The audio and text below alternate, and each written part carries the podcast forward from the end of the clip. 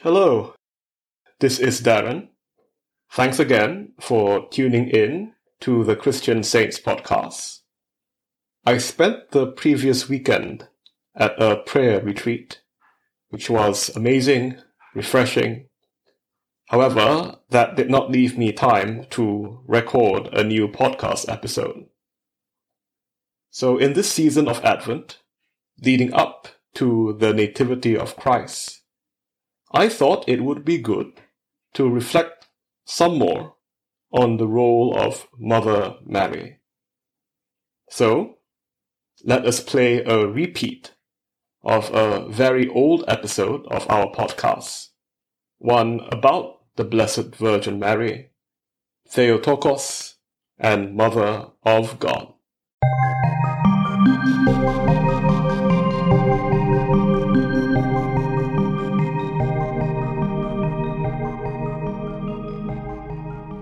God is glorious in his saints. Welcome to the Christian Saints podcast. This is our second episode. My name is Darren Ong, recording from Sepang in Malaysia, and the music in this episode was composed by James John Marks of Generative Sounds.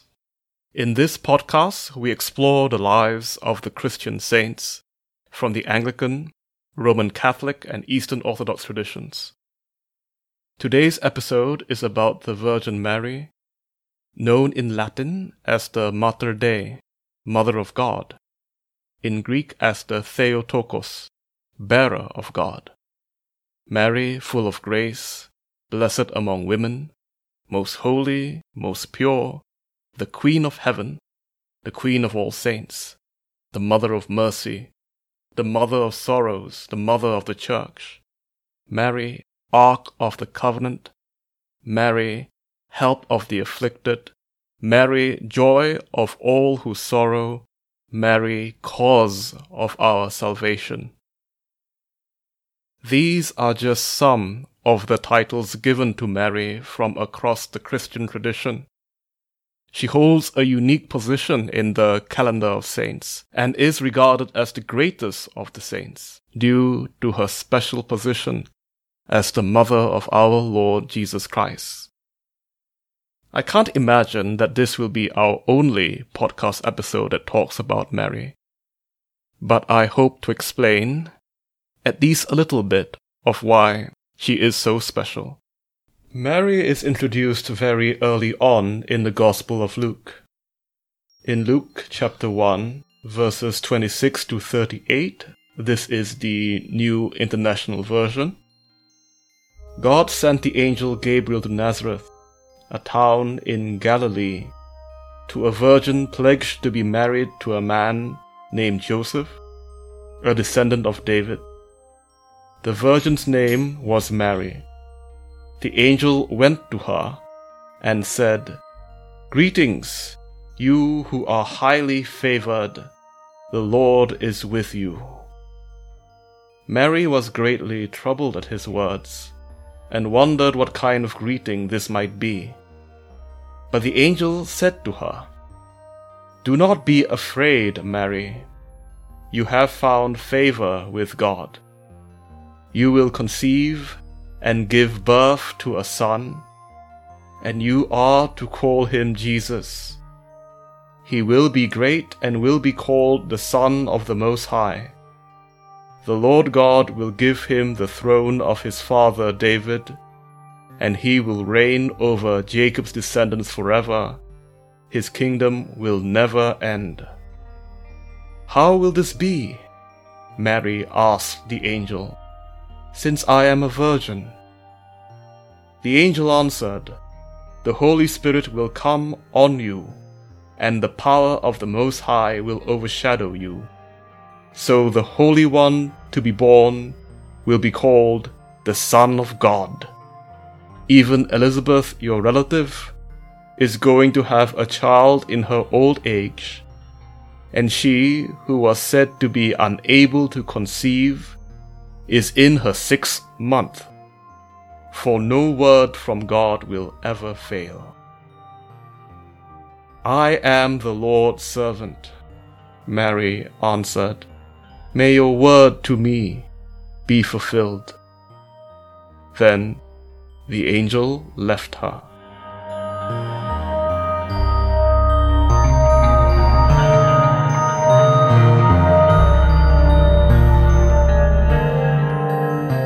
This event is known as the Annunciation. Celebrated on March the 25th, which you may observe is nine months before Christmas. This is where we are first introduced to Mary in the Gospels.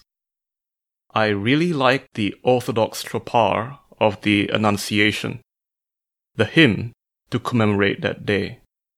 Remember that Theotokos, which is Greek for bearer of God, is the most common name for Mary in the Eastern Orthodox Church. Today is the beginning of our salvation, the revelation of the eternal mystery. The Son of God becomes the Son of the Virgin. As Gabriel announces the coming of grace, together with him, let us cry to the Theotokos Hail, O full of grace, the Lord is with you.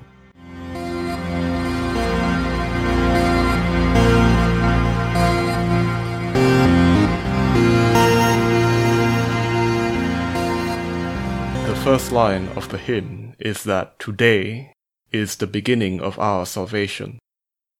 Similarly, Saint Irenaeus of Lyon, a second century bishop and theologian, referred to Mary as the cause of our salvation. Some Christians might find calling Mary the cause of our salvation to be uncomfortable. Isn't Jesus alone the one who saves? Yes, Jesus' death and resurrection is the center of our salvation. But God also called human beings to participate in his saving work. If you are a Christian, your salvation came also from the writings of people like Matthew, Mark, Luke, John, and Paul, from the efforts of all the early Christians who built the early church and made it flourish. Your salvation came from whatever missionaries brought Christianity to your country. And it came from whoever it was who taught you the gospel and it came from Mary's dutiful obedience in accepting God's plan for her and raising the boy Jesus to do the work that he was called to do. In this way, Mary draws a parallel with Eve from the book of Genesis. Eve's decision to say yes to the serpent's offer of forbidden fruit led to humanity falling into sin. Mary's decision to say yes to God's plan for her. Let it be done to me as you say, led to humanity's salvation. This decision to accept God's plan for her is known as the fiat, which is Latin for let it be done. Podcasts aren't a great medium for discussing art but I have to bring up the painting Mary and Eve by Sister Grace Remington of the Sisters of the Mississippi Abbey, which is in Iowa in the United States. The painting has Eve and Mary surrounded by a grove of trees bearing the forbidden fruit. Eve looks down, forlorn, defeated. She holds a fruit with a single bite on it on her right hand and clasps it to her chest. The snake is entangled over both her feet. Mary looks to her lovingly. Her right hand is caressing Eve's cheek, and her left is holding Eve's hand, holding it against Mary's pregnant belly. Her heel crushes the head of the serpent that is holding Eve in bondage. The art style is rather simple, but in a way that I feel reinforces the beauty of this scene. I was able to find this painting just by googling Mary and Eve painting. And I urge you to do so. It is absolutely captivating. Mary celebrates Christ's saving mission in this hymn, known as Mary's Song, or the Magnificat. My soul doth magnify the Lord, and my spirit hath rejoiced in God my Saviour, for he hath regarded the lowliness of his handmaiden. For behold, from henceforth all generations shall call me blessed. For he that is mighty hath magnified me, and holy is his name. And his mercy is on them that fear him throughout all generations. He hath showed strength with his arm. He hath scattered the proud in the imagination of their hearts. He hath put down the mighty from their seat, and hath exalted the humble and meek. He hath filled the hungry with good things, and the rich he hath sent empty away. He, remembering his mercy, hath holpen his servant Israel, as he promised to our forefathers, Abraham and his seed forever.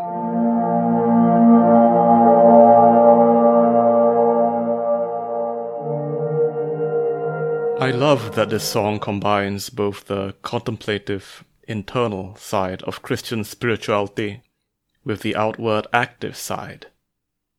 An enduring tension in the Christian faith is the tension between worship, pursuing a sense of closeness with God, and outward acts of love and justice in the world.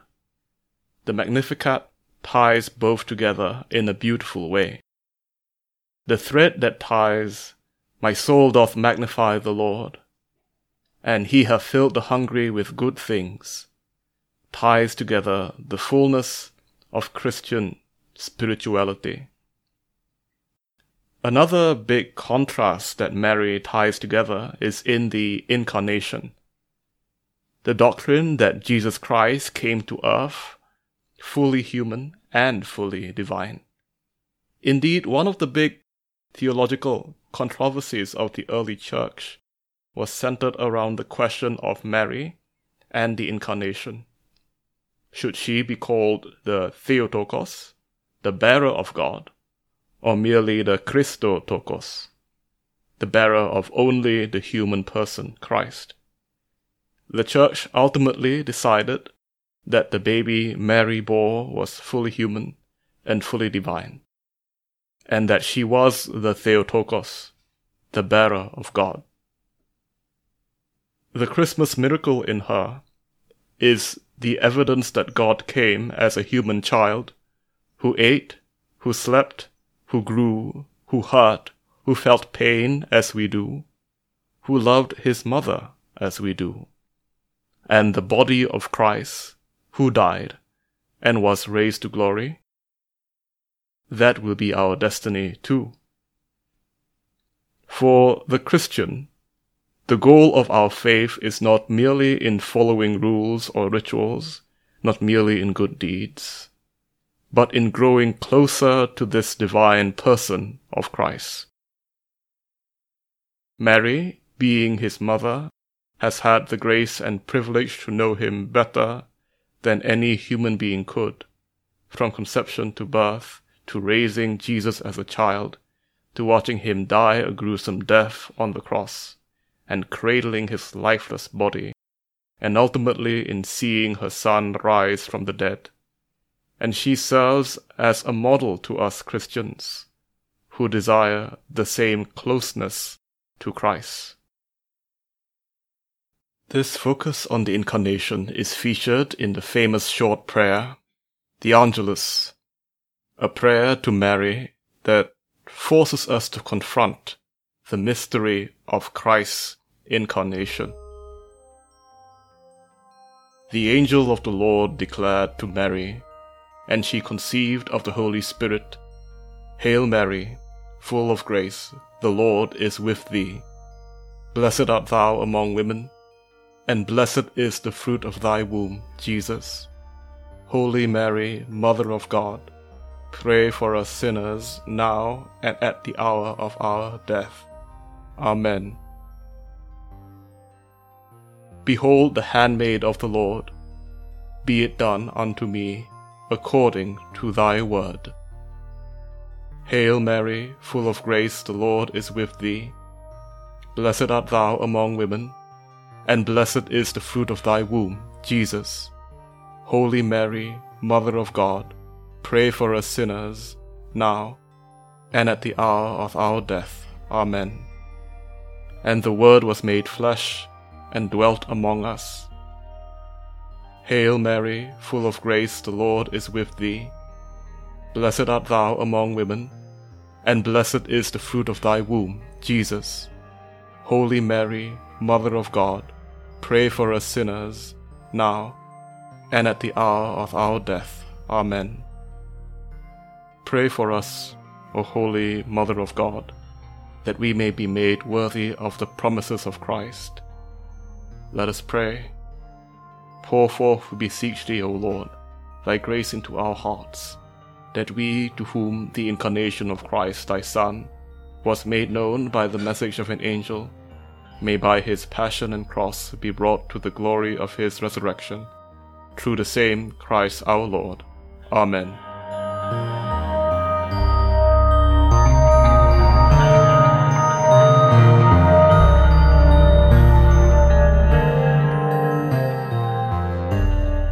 Mary serves not just as a model, but also a helper as we turn our lives to Christ. We honor Mary, but all glory goes to Christ. And indeed, Mary points to Christ, leads us to Christ. The story in John's Gospel of Jesus turning water into wine illustrates well Mary's role as one who directs us to Jesus Christ. This is John chapter 2, verses 1 to 11. On the third day a wedding took place at Cana in Galilee. Jesus' mother was there, and Jesus and his disciples had also been invited to the wedding. When the wine was gone, Jesus' mother said to him, They have no more wine. Woman, why do you involve me? Jesus replied, My hour has not yet come. His mother said to the servants, Do whatever he tells you. Nearby stood six stone water jars, the kind used by the Jews for ceremonial washing, each holding from twenty to thirty gallons. Jesus said to the servants, Fill the jars with water. So they filled them to the brim. Then he told them, now draw some out, and take it to the master of the banquet. They did so, and the master of the banquet tasted the water that had been turned into wine. He did not realize where it had come from, though the servants who had drawn the water knew.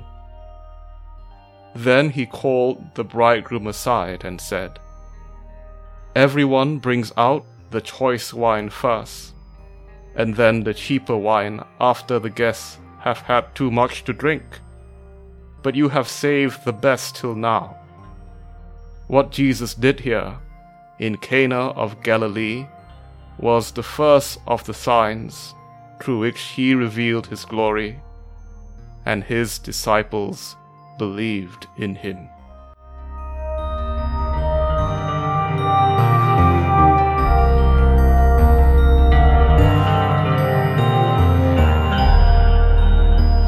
Mary plays two parts in this story. First, as an intercessor, she is the one who speaks to Jesus on behalf of the host. And Jesus' response is by performing this miracle. It is in this spirit that Christians ask Mary to intercede for us, which means to pray for us. And the second role she plays is an encourager telling us to do whatever Jesus tells us to do, continually pointing us toward greater obedience to Christ. The last of Mary's roles I will discuss in this episode is as a comforter for the grieving. She is known in the West as the Mother of Sorrows, and in the East as the joy of all who sorrow.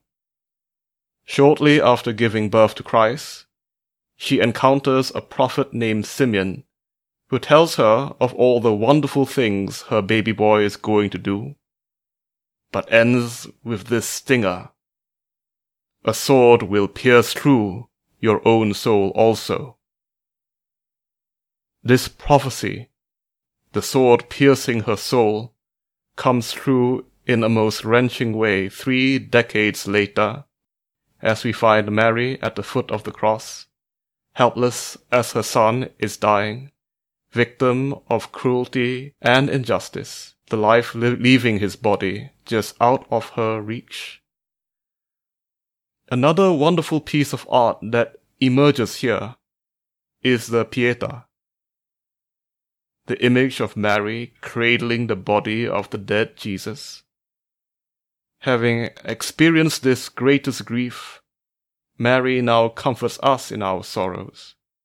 So every victim of injustice, every mother who has had to grieve the death of a child, can know, as she did, that everything will be made right in the resurrection.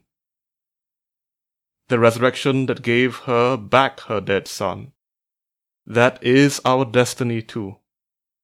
And this hope lets us push through the temporary sorrows of this world. This episode of the Christian Saints podcast is about the saving power of a loving mother. I dedicate this episode to my two grandmothers and also my mom and my dad. Both of my grandmothers were single moms. My maternal grandma, I called her Guama, she had seven kids, and my paternal grandma, my ama, had two. I don't know how they managed to do what they did raise all those children by themselves in 1950s Malaysia. But they survived and sacrificed and saved their children from a life of destitution. Two of those children were my mom and my dad, who were able to give me the happy, safe childhood that they did not get to have. I realized that there might be some listeners who do not have this privilege, who did not get to grow up with a loving mother. And for those listeners, I have a last bit of encouragement. As Jesus was dying on the cross, John chapter 19, verses 26 to 27 says, When Jesus saw his mother there, and the disciple whom he loved standing nearby, he said to his mother, Dear woman, here is your son. And to the disciple, Here is your mother.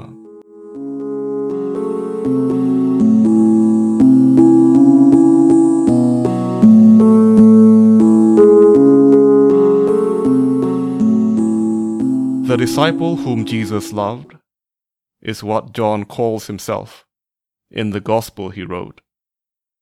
I used to think this was rather arrogant of him. But later I learned that perhaps John wrote that way to invite us, invite his readers, to see ourselves in his place as he encountered Jesus. Since, after all, we are Jesus' beloved disciples too. So when John writes that Jesus gives his mother to his beloved disciple, Literally, that is what happened to him. But in an- another way, Jesus is also offering his mother to us, saying to us, who are also his beloved disciples, Here is your mother. Mary is the mother of the church, our mother, and the same love and care she gave to Jesus, Mary now gives to us as we follow her Son. And I think it's fitting to end this episode with that famous prayer, the one that has brought so much encouragement to so many generations of Christians. Hail Mary, full of grace, the Lord is with you. Blessed are you among women, and blessed is the fruit of your womb, Jesus. Holy Mary, Mother of God, pray for us sinners, now and at the hour of our death.